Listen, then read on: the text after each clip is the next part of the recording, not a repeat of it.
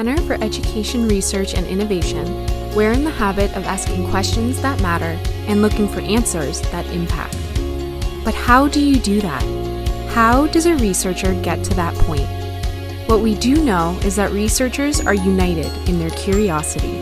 What we don't know is the stories behind the curiosity. Let's dive in. Welcome everyone to another episode of the Curiosity Habit. And today I have with me Dr. Tim Dubé from Sherbrooke, Sherbrooke University. He's an assistant professor in health professions education. And I've been interacting with Tim for the Bayfield meeting this year, and we've been having conversations in some other venues. So I'm very looking forward to know a little bit more about him. So welcome to the podcast. Thanks, Sayra. Happy to be here. Thank you. So I'm going to start the way I'm usually starting this. Uh, uh, the idea is to learn a little bit more about the person behind the research and not so much about the research. So I don't think we'll be talking about the details of the research, but more like what motivates you, like what brought you here and all that stuff, because we all have very eclectic stories when we land in the medical education field, I believe. So just to start, I would love if you can give us a sense of who was Tim growing up, what kind of kid he was when did he get in trouble? What was his curiosities? Anything that you can tell me about the environment that you were surrounded by when you were growing up? Uh, well, I think important to note is growing up in Northern Ontario, it's kind of automatic that you play hockey at a very young age. And so I played hockey ever since I can remember, uh, long enough to remember when I was holding a hockey stick and skating on the small uh, ponds and rinks in my neighborhood as a young kid, and you know, learning to get to uh, getting to know uh, other neighborhood kids and learning about their stories in terms of where they were from and how they got into hockey, and eventually playing alongside them on uh, different teams as well. So when you said knowing about their stories and where they're from, is this because it's a place that gathered people from different communities? Where was it? Well, I think there's two levels to that. Uh, one, you have the sort of local playground rink where sort of all the neighborhood kids gather and play on any given night. Um, and back then, we spent more time outdoors than we did indoors. Uh, I'm not that old, but still young enough to remember that. Uh, and otherwise, you know, you had organized hockey teams. Oh. So that that's where you had people from different neighborhoods and different uh, schools and and different languages. I grew up in a Franco-Ontarian, largely Franco-Ontarian community, so you had uh, different languages as well. Mm-hmm. So your parents were the ones who have to do what I know very little about this idea, but through friends, I know that there is this thing called the hockey parents, that they are the ones who drive the kids everywhere. So that was the kind of idea. Everything was around hockey. Pretty much. I thank my parents very much for uh, having uh, tolerated uh, keeping me busy as a kid in hockey and and traveling so much to different tournaments and games. Oh wow! You, were, were you the only one, or you have brothers and sisters who plays hockey too? Uh, so I have a younger sister, and she was more interested in uh, organized dance, and so she okay. was uh, in uh, dance and had different interests. Okay, is this the the sports or that activity uh, kind of related life uh, kind of a pattern in your family was something that your parents found important to cultivate? Where does it come from? Because I, I have the feeling that you like sports. Am I right? Very much. I'm an avid uh, sports fan. I'm. Uh, I like to play different sports. I'm not good at uh, any or all of them, but I very much enjoy it. Um, and as you said, I think uh, my parents instilled in us at a very young age the importance of sport and how sport can facilitate socialization and developing different uh, characteristics. I think uh, where I attribute a lot of my development in certain aspects. Okay. So, what got you in trouble when you were growing up? Uh, I think being disruptive in class, particularly on topics that weren't very much of interest to me. Uh, you know, I think I discovered at a fairly young age what I was interested in and what I wasn't, but I okay. didn't really uh, keep quiet in some classes. So, which classes are those? Can you disclose? Well, I can say that in high school, chemistry and physics were not my favorite. Mm-hmm. Okay. Let's leave it at that. so, growing up, what word do you remember was made you so curious about that kind of will take you into this mind of forgetting about time other than hockey? Was there anything else that just made you passionate about growing up? That's a profound question. Sorry, I'm, I'm, not sure that. Uh, I, I think just asking questions about you know what is and what is life and what is uh, what is life going to be okay. for for me right and mm-hmm. and i think uh, having an ima- being afforded the opportunity to have imagination Oh, okay. So what what happened after that when you were imagining what your life was going to be? You were in high school, you didn't like chemistry and physics. So then what's the next story when you move into undergraduate? Yeah, I think that's always a great question, right? Like what do you want to do when you grow up? Who do you want yeah. to be when you grow up? And I remember um, I was fortunate that at my uh, at the university where I attended my undergrad, there was a the first in Canada an undergraduate program for sports psychology. Mm. Uh, so I know you asked beyond sport, but I can't deny that sport also had a, an influence on my choices at, at the undergraduate level. I remember my father asking me why sports psychology, and my answer was, well, there will always be sport. Uh-huh. Um, the interesting segue from that. So I thought I was going to become a sports psychologist for the Montreal Canadiens. oh, cool. Okay. Yeah, that Me. was kind of my um, my end game, if you will. Uh, again, being uh, Franco-Ontarian, you have few choices in the hockey teams that you support: the Toronto Maple Leafs or the Montreal Canadiens. in my opinion, of course. Yeah. Um, and lo and behold, there was a, a, the newest faculty of medicine that opened up in my hometown. So in 2005, the Northern Ontario School of Medicine was established.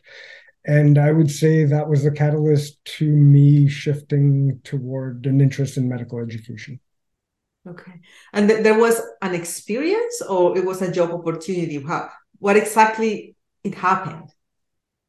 You know, that's an interesting question. There was a job posting in the newspaper for uh, for an instructional designer. Oh, okay. I had very little idea what an instructional designer was, let alone what medical education was. Uh-huh. But I thought, given the experiences that I had at that point, why not throw my hat in the ring? Mm-hmm. And uh, I prepared for that interview and landed the job, and that was my entry. Wow, very adventurous. So how how was that experience in terms of you entered a job that you really didn't know about it? Like, what did it take for you to really feel home, or or were you thinking about that experience as a transition to something else? Where was where was your mind at the time? I think that a lot of what I learned in uh, growing up in different settings, social settings, uh, being a part of different teams, uh, it sort of gave me that confidence that I, I I can do this, I can learn this, I can ask questions. Um, this is something new. Um, so it was uncharted waters, if you will. Uh, so it was kind of adventurous in that way. And and I think we were all uh, we being everyone involved were sort of along a journey together to developing something new. Okay. So it was also the opportunity of building. So that's that make it a little more like probably easier as a community right and and the implication of so many different stakeholders and all of the actors involved in putting together a program uh, mm-hmm. developing uh, you know new curricula and establishing uh, strategies on on implementing that curricula um, and engaging as i said the, diff- the the many different stakeholders who who have to be at the table in order for this to be a success was an amazing experience for me. Oh i can believe for sure. And from there what was the catalyst for you to get into medical education research? So I was fortunate to be on the front lines of the curriculum development and implementation. Um, and it was actually in discussion with who were my eventual supervisors uh, to really, you know, take a look around you and to think about things from a scholarly perspective. Think about things like why do certain things work this way or um, you know in which contextual settings can learning be uh, optimized mm-hmm. and so that really i would say uh, helped me to identify what was one of the most unique features uh, of this new curriculum and, and that's what really led me to want to pursue doctoral studies mm-hmm. um, and uh, an interest in medical education research.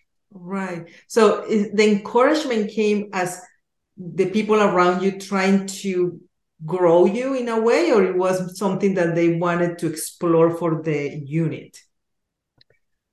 Yeah, that's a very important question.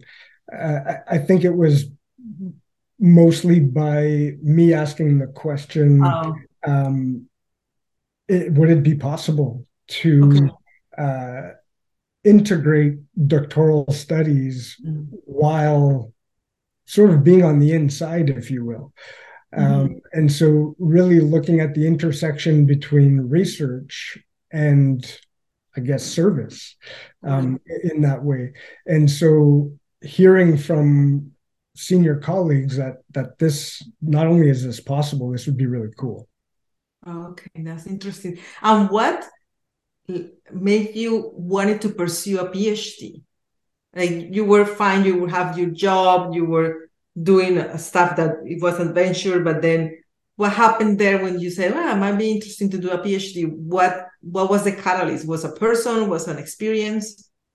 Uh, I think it, it's part of me to want to just keep learning, want oh. to pursue a new or different challenge and in my opinion i wanted more and so i wanted to be able to uh, develop new knowledge and to be able to make a difference so i think mm-hmm. ar- arguably for me that's what drove me was to want to be able to learn more to make a positive difference okay well one way that you describe your research program which i find really intriguing but i want to unpack it a little bit more you said that you you do research on educational transformation and social accountability. Um, is there a personal story behind that, or it was also the institution you were situated, or both? Yeah, I think it's a personal story in the sense that when I was collecting data for my PhD, I was visiting many of the communities that I had visited as a kid growing up playing hockey in, but never from the perspective of I'm working at a medical school, I'm conducting research, and then interacting with members of the community who who I met serendipitously along the way um, have shared with me their appreciation for the work that's being done because they don't have access to primary care or to a family doctor. And so hearing that really gave me a lot of motivation to want to make a difference through the research that I'm engaged in. And, and recognizing that members of the community play a, a huge role in uh, welcoming uh, health learners to their to their settings, providing them with quality learning experiences, and that really just opened my eyes to want to really engage uh, in this research. And I would say for the future, to engage the members of the community a lot more. mm-hmm. since they make such a big difference in, in the learning experiences of our learners. That's, that's very cool. So when you came to do this research, did you have experience doing qualitative research or that's that was something that you had to learn along the way as well? So I would say that the skill, well, first of all, the interest in qualitative uh, research was really born out of my master's work. Okay. And so I, I did a master's in sports psychology and was very much interested in the experiences of major junior hockey players uh, who who play in in northern Ontario. And so that that was a qualitative study uh, looking at uh, multiple junior players on the various teams and really learning about you know what are data, uh, how, how do you manage these data, uh, what interpretive lens do you apply? And so these were all skills that I, I uh, was able to learn during my master's and have continuously tried to enhance since. Okay, cool. And then you use a really interesting method to me, which is the, the guided walking method. How this method landed in your PhD? Is it you told me the story about the community telling you how good it is. Is it something that you decided after you had the experience walk, walk, going around the community, or is something that you anticipated using regardless? Where, where did it come from? How did you make it work? Because I haven't heard about it until I met you. So that experience that I mentioned earlier of interacting with different community members mm-hmm was actually um, during one of the guided walks with oh, okay. uh, with a participant, and and this happened on on numerous occasions, which is actually one of the strengths I think of the uh, of the guided walks uh, method. Um, the selection of the guided walks is, of course, strongly linked to the importance of context Mm-hmm. And I, I have a big curiosity for context. I, I truly believe that as researchers, we have a responsibility to understand the realities that our participants are sharing with us and it's a great opportunity to to get a sense of that mm-hmm. um, but also leverage the the context as an environment that actually promotes reflection um, so the the the story behind choosing the guided walks was really related to having discussed with some recent uh, medical graduates mm-hmm. uh, about what are some cool ways to accessing medical students to participate in research you know we know that medical students and medical learners are super busy uh, and don't have much time they're over overly surveyed and and that's what was shared um, by these recent grads. You know they said you, you must go to the context. You, you're not going to get the answers that you're looking for or access to the realities that you're interested in unless you go and live it with the participants. Okay. and that's where the guided walks in its different forms uh, of course has to be taken into account to contextualize its its application so that it resonates for participants and that it's accessible for your participants. But that's largely where that uh, that came from. Oh that is interesting. And there is a whole body of literature on different types of guided walks now i'm learning. Right and and you know there there are different uh, applications of it where the participant is largely responsible for leading the physical walk and the places that are visited.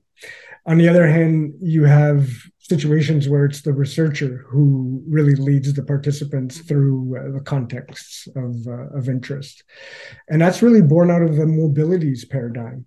Uh, Sheller and Urry wrote a paper on the mobilities paradigm where they share uh, different applications of recognizing the importance of context and participant mobility uh, within a research process. Okay, very very interesting. And I imagine from what you tell me, like having said that, any every time we use a method, we always encounter surprises with participants. But yours feels to me like you can have a wealth of stories about places where people took you, stories that they told you. Can you share with us like unexpected ones that you that got you by surprise and you I've never thought about coming here or I never thought about hearing this story? Is there anything like that? So when I asked one of the participants to um, share with me sort of beforehand. And so part of the guided walk, using the guided walk method, is that it's very important that you have conversation with the participants ahead of time. And this participant in question asked me to bring my passport. Oh. And so the interview was taking place in Canada. Uh-huh. Uh, however, when I arrived at the meeting location, uh, it turns out that this particular city was on a border with, of course, the US. Wow. And one of the participants' favorite places to study uh, happened to be in the US. And so we went on a car ride and oh. crossed the border together and conducted the guided walk in the US. Oh, wow. Did he tell you why? Is a particular place? and and so th- for this participant it was so meaningful of their experience in their uh, clinical world uh, uh-huh. uh, it was a place of seemingly uh, a, a, break for them. And so the idea of driving away from the community, uh, you know, I have to admit, this coffee house was amazing. It had amazing jazz music, and, okay. and for whatever reason, the coffee or tea might have tasted better. I'm not sure. it was a, it was a, it was truly a memorable experience and one that I have not encountered. Uh, okay, that's that's interesting. How, did you ever feel threatened or scared in going to a walk that you didn't know where you were going? Or, or did, did you know that you go into certain places before you go? So the idea is that you have some common understanding with the participant around what is expected uh, in terms of the method itself. But where participants choose to take you is really up to them. And, and, and I say that because in large part it's related to their their reflection in an ongoing fashion. And so uh, I, I, can recall being in a downtown center, uh, very busy streets, and you know a lot of loud noises, and you're trying to balance maintaining a conversation with somebody while holding an audio recorder and taking uh-huh. notes and ensuring your own security. And so there, there is a situational awareness that is uh, critical. And of course, uh, from an ethical standpoint, uh, yours and the patient, uh, the participant's security is uh, of utmost importance. Right. So from there, and that sounded like a fascinating study. You moved to Sherbrooke, right? Like, like how long from that it was, and what brought you to Sherbrooke? So, although I've used the guided walks in different studies, a paper that was published uh, was related to my doctoral work. Mm-hmm. And so, since then, I've taken on different uh, service positions, uh, mm-hmm. faculty service positions. And so, between 2016 and 2019, I was a faculty member at McGill University responsible for the implementation of competency based medical education across uh, all of the residency programs. And in 2019 is when I started my research position at uh, Sherbrooke. Yeah. Okay. So is it because you wanted to move around or it's just the opportunities happen and you thought, oh, that might be interesting to go? So I think the link to educational transformations is probably most appropriate here in that when I was at Northern Ontario School of Medicine, social accountability and distributed medical education, both educational transformations were the underpinnings of the model. When I was a faculty member at, at McGill, uh, competency based medical education was the educational transformation. Mm.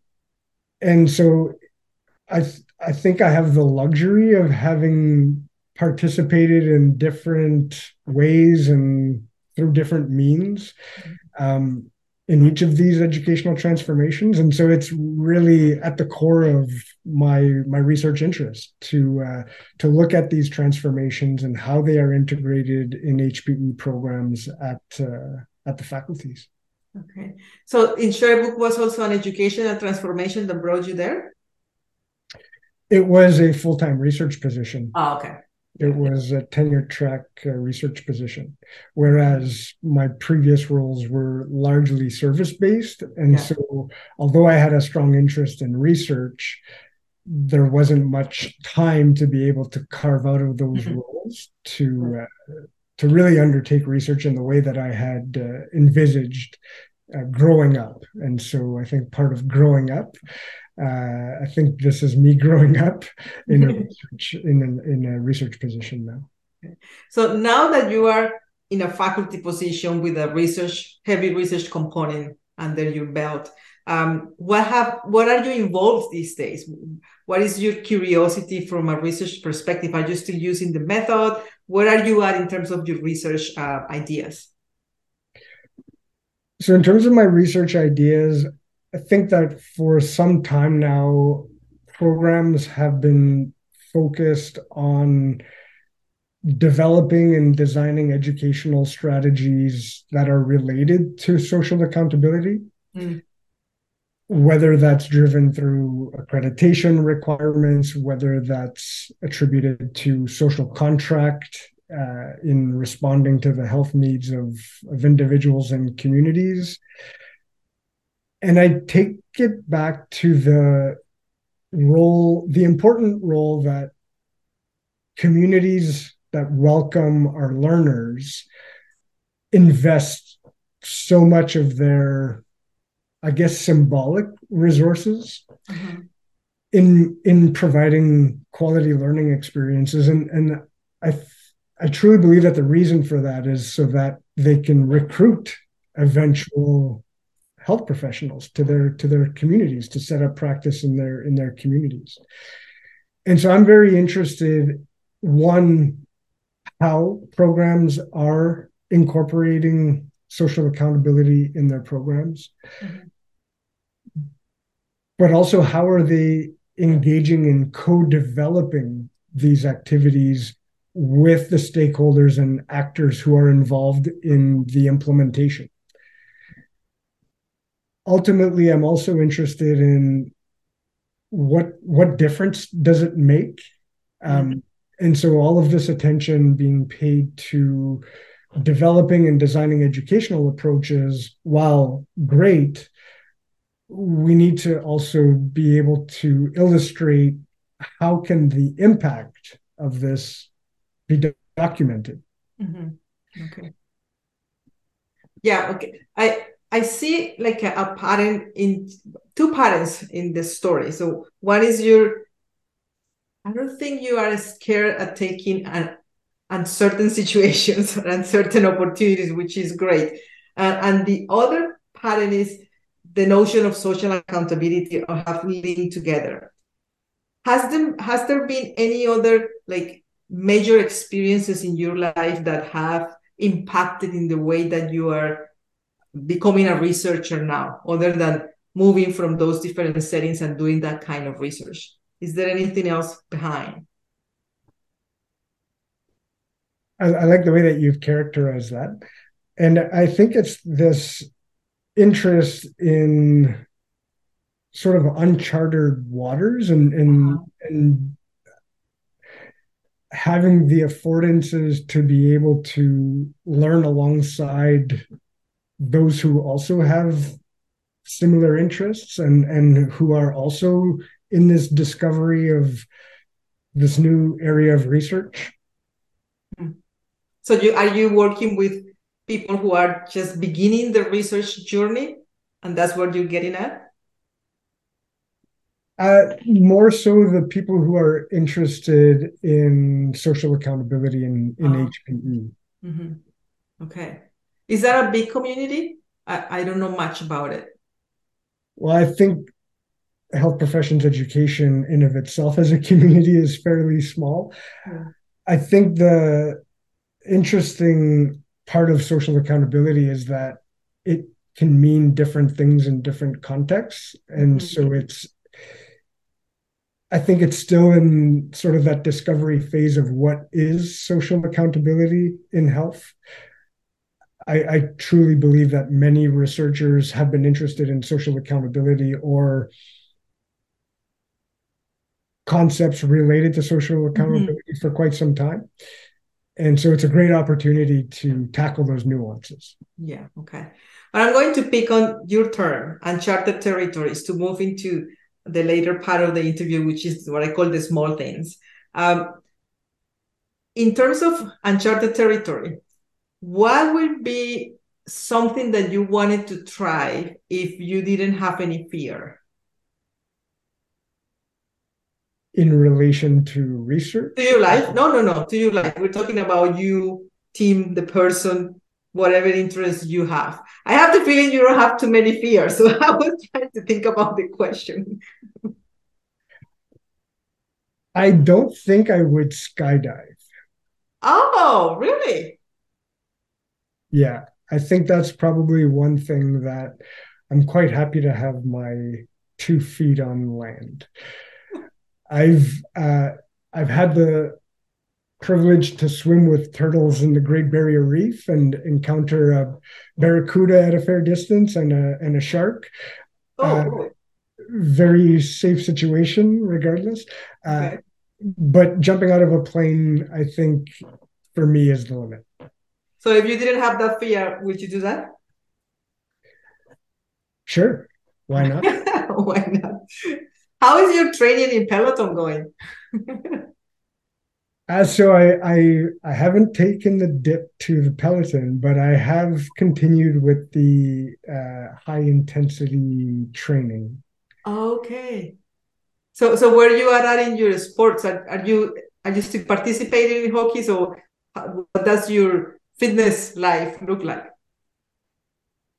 So during the summer, I like to golf. Okay. And during the winter, I like to play hockey. Unfortunately, uh, with the pandemic years, we weren't able to uh, to, to play recreational hockey, uh, otherwise known as beer leagues. But what's your favorite tournament? Oh, we don't play. I don't play tournaments. No, I mean uh, like the PGA's, like the, the big tournaments to right. watch. Do you follow them, or do you just play recreational? Yeah, no, I, I think you're you you ask a great question with regards to the the golf. I, I really like the Masters, and I think for some reason it sometimes aligns with CCME conference, like the timing. So oh yeah. Yeah, so for me, it's a fun time of year, and uh, I just really like the the the tournament. Uh, at a young age, for me, it was Tiger Woods winning. Mm-hmm. I think in 2001, that really uh, sort of galvanized my interest uh, in trying to emulate Tiger. Oh wow! Okay, speaking of athletes, if you had one month to be an athlete that you admire, who that will be? Not Tiger. No, it will be Tiger. So find another one. I think there's only one. Uh, oh. He's he's the great one, and uh, that's Wayne Gretzky. Oh, okay. Yeah, of course. You have one in, in golf and one in hockey. That's perfect. That's awesome. What's the worst job you ever had? It can be any job, not the professional ones. Well, ironically, I talk about golf. One of my worst jobs was working at a golf course. Oh, really? What were you doing? I was gathering the golf balls on the um, oh on the driving range Thank you. The driving range. Oh. So I had to drive around in a little cart with barely a cage on it, protecting me from those who were still hitting the ball. Um, I was also, after the members were done playing, cleaning their golf clubs. And it, it was great because I also had access to the golf course. So oh, it yeah. really wasn't that bad. And I was, I think, 18 at the time. Um, so. Mm-hmm. That, that's an interesting one. I can imagine someone sending you balls at that distance. I, I wouldn't say it was a worse job, but at a very young age, I started working at the age of 12. A friend in school, uh, his family had a scrapyard and so uh, it was a, a, way for us to win a little bit of money growing up and pay for you know the nice winter jacket that we liked or whatnot with the Montreal Canadiens symbol on it. Um, and so i worked at a scrapyard when i was 12 and did all kinds of different things. Going back to your question about uh, getting into trouble i think uh, we got into a little bit of trouble there. Oh really? What kind of things did you do? Well they restored older like they restored junk cars uh-huh. and they recycled car parts and and such.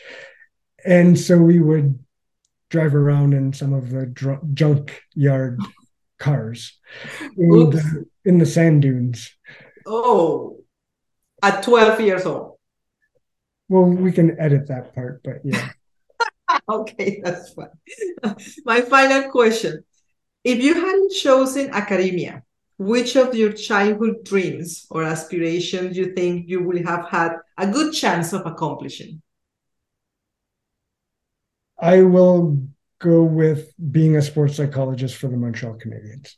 Okay, you stick to that. That's awesome. I'm, I'm going to stick to that. Will, will you ever have an opportunity to go there? Have you been able to experience something like that? I did get to work with some junior teams, okay. uh, not at the elite level of the uh, NHL, um, but I did work with several players who are now in the NHL. However, oh, wow. uh, but I think at this stage of my life, my role is better in in the stands watching the game. Uh, although I'm still very much interested in the psychology behind the sport. Can you tell me one or two things that you learned when working with those junior players that really kind of emphasize your fascination for sports psychology? So I have an affinity for team sport more so. Mm-hmm. And that idea of role clarity and oh. team dynamics. Okay. And the importance of cohesion with regards to winning, mm. I think was really something that was like tangible, very concrete. Uh, and, and, perhaps that was largely due to the teams with who I worked, who were highly successful. Um, but observing how players interact and how they form a team and execute is really fascinating. Okay, that's interesting. Well, thank you very much, Tim. This was a very lovely conversation. I appreciate you sharing your insights. Thank you, Sayra. Okay. Thank you everyone for listening and I'll see you in the next episode.